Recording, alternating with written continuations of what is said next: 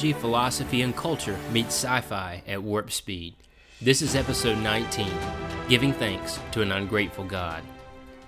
Now, perhaps you find that title alarming. I must confess, I purposefully chose the title to engage the mind and the heart, to truly ponder the text, which we'll explore later, which I believe lead to the implied conclusion. At first glance, it may seem intended to strike against God by labeling him as ungrateful. But after careful consideration, my hope is that we might understand that God's being ungrateful is the best news in all the world for us. It means that He has no need which can be met because He has no need. He has no desires unfulfilled by His own power. Now, Webster's dictionary defines grateful as appreciative of benefits received. This definition doesn't seem to sync with the attributes of God that we find in Scripture. If He could offer thanks to anyone for anything, he would cease to be the God from whom all blessings flow. Thankfully, all thanks goes to him. Of course, evaluating a concept like giving thanks to an ungrateful God has to be uh, looked at in light of Scripture. And so it's to that we'll turn now. There are actually three points that we want to take a look at as we ponder this concept. First, that God is self sufficient as we meditate on Acts chapter 17, verses 22 to 25, Second, that Christ is the servant Savior, as we meditate on Mark chapter 10, verses 43 to 45. And finally, that God is the sovereign supplier, as we take a look at 2 Corinthians chapter 9, verses 6 through 15. First, let's take a look at the fact that God is self sufficient.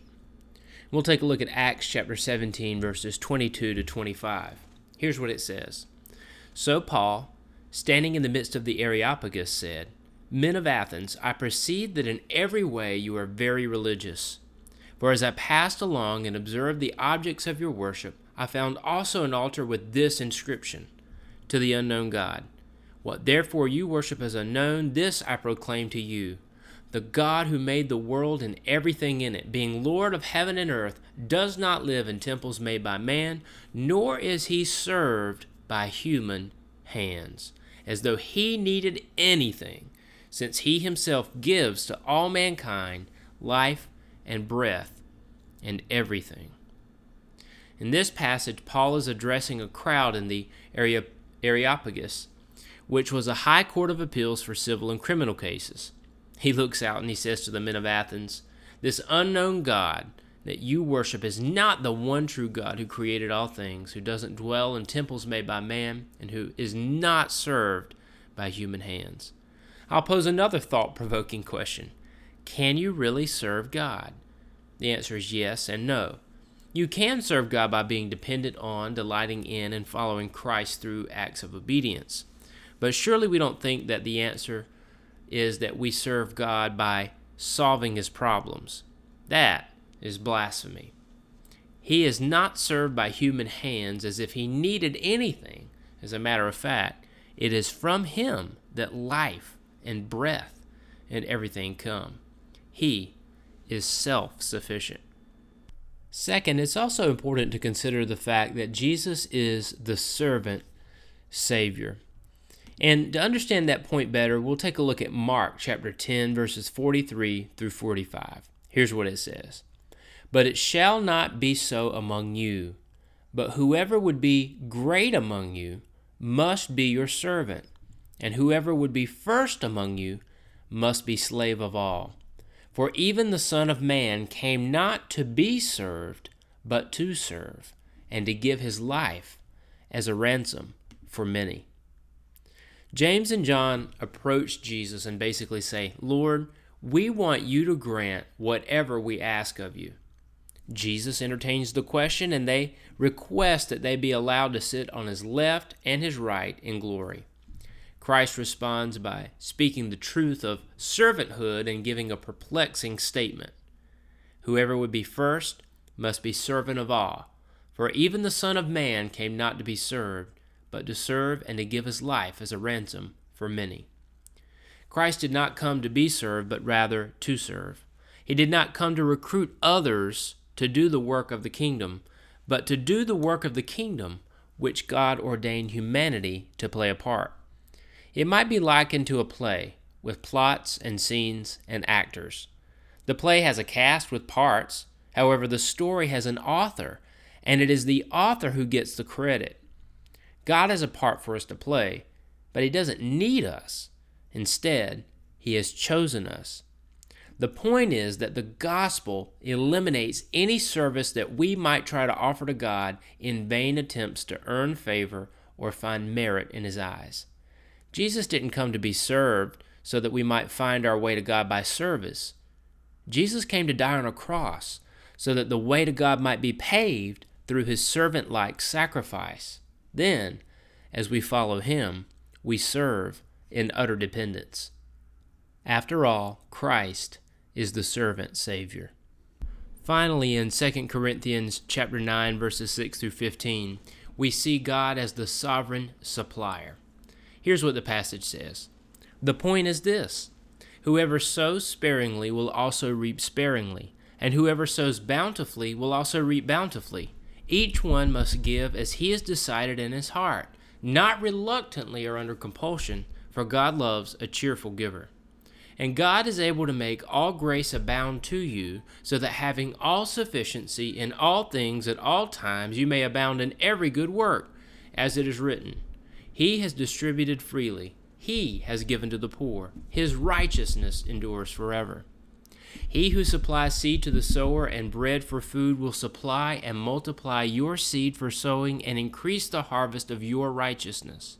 You will be enriched in every way to be generous in every way, which through us will produce thanksgiving to God.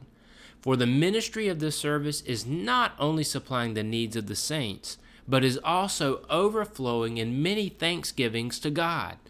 By their approval of this service, they will glorify God because of your submission that comes from your confession of the gospel of Christ and the generosity of your contribution for them and for all others, while they long for and pray for you. Because of the surpassing grace of God upon you, thanks be to God for this inexpressible gift.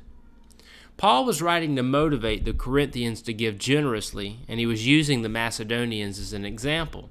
The Macedonians had experienced poverty and affliction, and yet they still overflowed in joy by the grace of God. Therefore, they begged for the chance to give more, even despite their difficulties. We see this in 2 Corinthians chapter 8 verses 1 through 2. The passage emphasizes God as the focus of thanksgiving since he is the source from which all giving flows. Notice the phrases that indicate that God is behind the supplying of every need and even every desire to give. First, in 2 Corinthians 9, verses 8 through 11, we see that God is the supplier of grace and material goods. If you go back and trace the flow of what Paul is saying there, he's saying that if you understand the ultimate source, that God is actually the supplier of the grace and the material goods of anything that we see coming to fruition. Secondly, in 2 Corinthians 9 and verse 12, we see that service to others is directly connected to thanksgiving to God. We see that connection forged specifically in verse 12.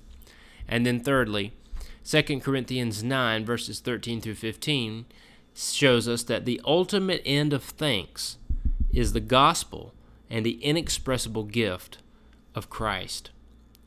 This passage reveals the radically God centered, grace enabled, and gospel saturated nature of thanks. God's sovereign hand can be seen providing the means of service, the desire to serve, and the ultimate aim of all service. Above all, we see the provision of Christ as the inexpressible gift. The title may still give you pause, giving thanks to an ungrateful God. However, as one of my favorite authors and musicians, Michael Card, often says, if I've been able to get you to read and think about Scripture, then we both win whether you agree with me or not. God is the self sufficient, servant Savior, and sovereign supplier. Let us therefore give thanks to an ungrateful God. I'd like to take a moment to thank you for listening to Captain's Log, the podcast. It's hard to believe that it's actually been a little over two years since I launched the podcast and have had uh, actually now 19 episodes, and so I look forward to doing this uh, more in the future. In terms of the immediate future, I'm actually going to be taking a break for this for uh, a little bit of time at least. I'll be working on the, the final stages of a dissertation, and so I won't have a lot of time to be devoting to podcasts and blogging and things like that. And, and so content's going to be uh, down to a trickle here in the next few months. Nonetheless, I would encourage you to still stay tuned at calvinistpicard.com. You can take a look at the captain's blog, or you can take a look at all of the old posts that I have. There's actually an article out uh, called Giving Thanks to an Ungrateful God that goes along parallel with this podcast, actually, specifically. And actually, just released my latest blog, so I'd encourage you to take a look at that on the, the website as well. And that's called uh, What Legalism and the Prosperity Gospel Have in Common. That was released just a few days ago. Uh, I may be able to squeeze in a Christmas time podcast. We'll see just how time goes. But if not, probably going to be uh, sometime around next June or so before I release another, uh, unless I just have a, a quick spurt of time as the dissertation gets completed. I'd still encourage you to also connect with me on the first contact page of CalvinistPicard.com where you can leave your comments and feedback. Of course, you can also follow me on Twitter at CalvinistPicard we also have a page on Facebook that you can follow, as well as a group called 10 Forward if you're interested in that kind of thing. We post little silly uh, comments and memes and uh, just have a good time in, in terms of uh, all things theology and sci fi related, specifically Star Trek, actually. So, a happy Thanksgiving to you and your family. And just keep in mind don't let the Klingons carve the turkey. Thanks for listening.